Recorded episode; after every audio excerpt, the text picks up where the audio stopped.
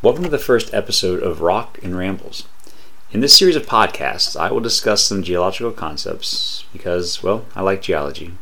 And I will try, however thinly, to relate these ideas to some popular culture or historical event that I also think is interesting. It's really just an excuse to speak on topics that I hope others will find somewhat fun and entertaining, which I suppose is the point of all podcasts, books, TV, or other entertainment products. So I suppose I'm not really reinventing the wheel. Huh. The invention of the wheel. That might be an interesting topic. I wonder if it was made of rocks. Welcome to Rock and Rambles, Episode 1 Origins. What's a geologist's favorite style of music? Well, it's rock music, of course. This commonly referenced geology pun, favored by high school science teachers around the world, has inspired me to dig into geology and try and tell the story of Earth's geologic history as we take a tour of the seemingly unrelated history and substance of rock and roll culture and origin. What is rock? What is rock? Geologically speaking, that is. Rocks are a combination of minerals, there are many types of minerals on Earth, some with familiar names like talc, quartz, halite, also known as salt, calcite, iron, or feldspar. Not familiar with that last one? No, you will be. You will be. Others are less familiar, with names like serpentine, olivine, and pyrite. All minerals share some characteristics.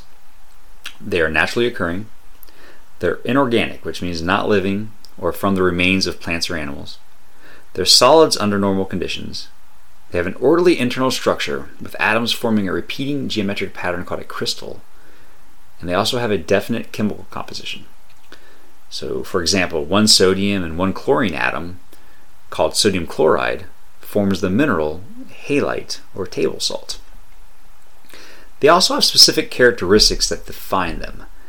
Minerals are identified and described according to these physical properties, uh, such as cleavage, which is the tendency of a mineral to break along a certain plane, uh, their color, their hardness. Now, hardness is a measure of a mineral's resistance to scratching. Uh, this is measured on the Mohs hardness scale. Now, this scale was introduced in 1812 by the German geologist and mineralogist Friedrich Mohs in his book Versuch einer Elementar Methode. Um, well, it's German, so you may have to look it up yourself.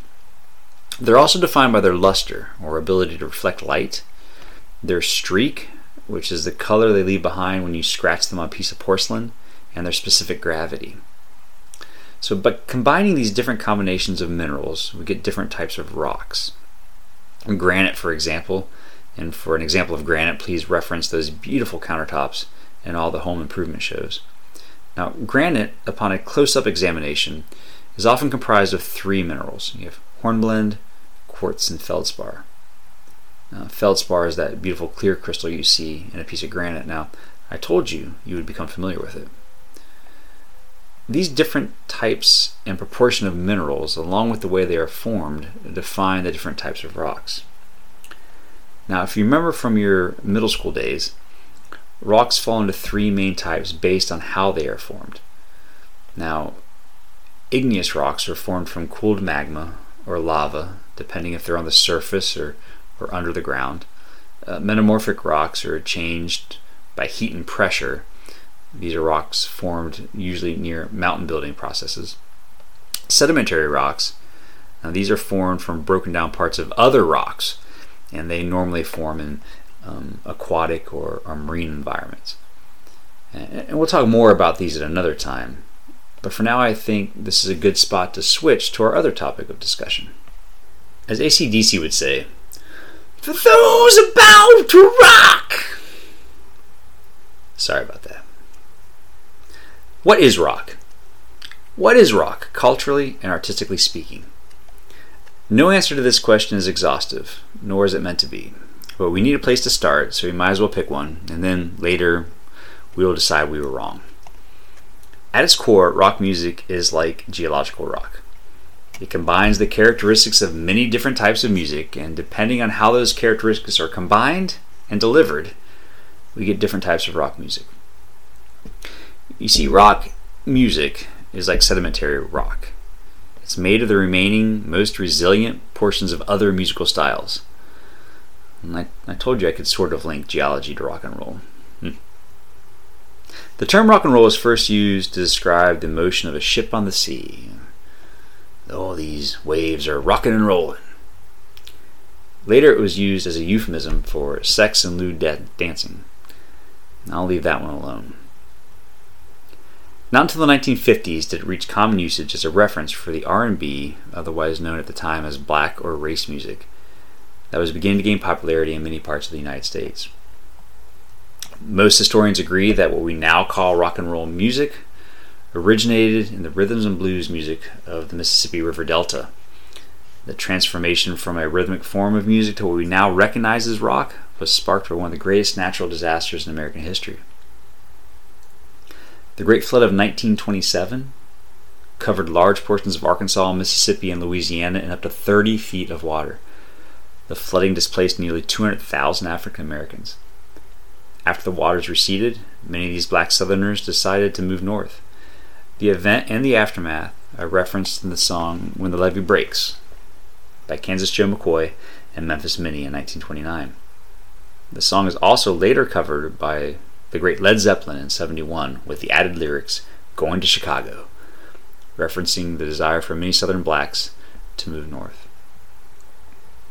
As these displaced individuals moved north, they followed the same Mississippi River that had flooded their homes in the south.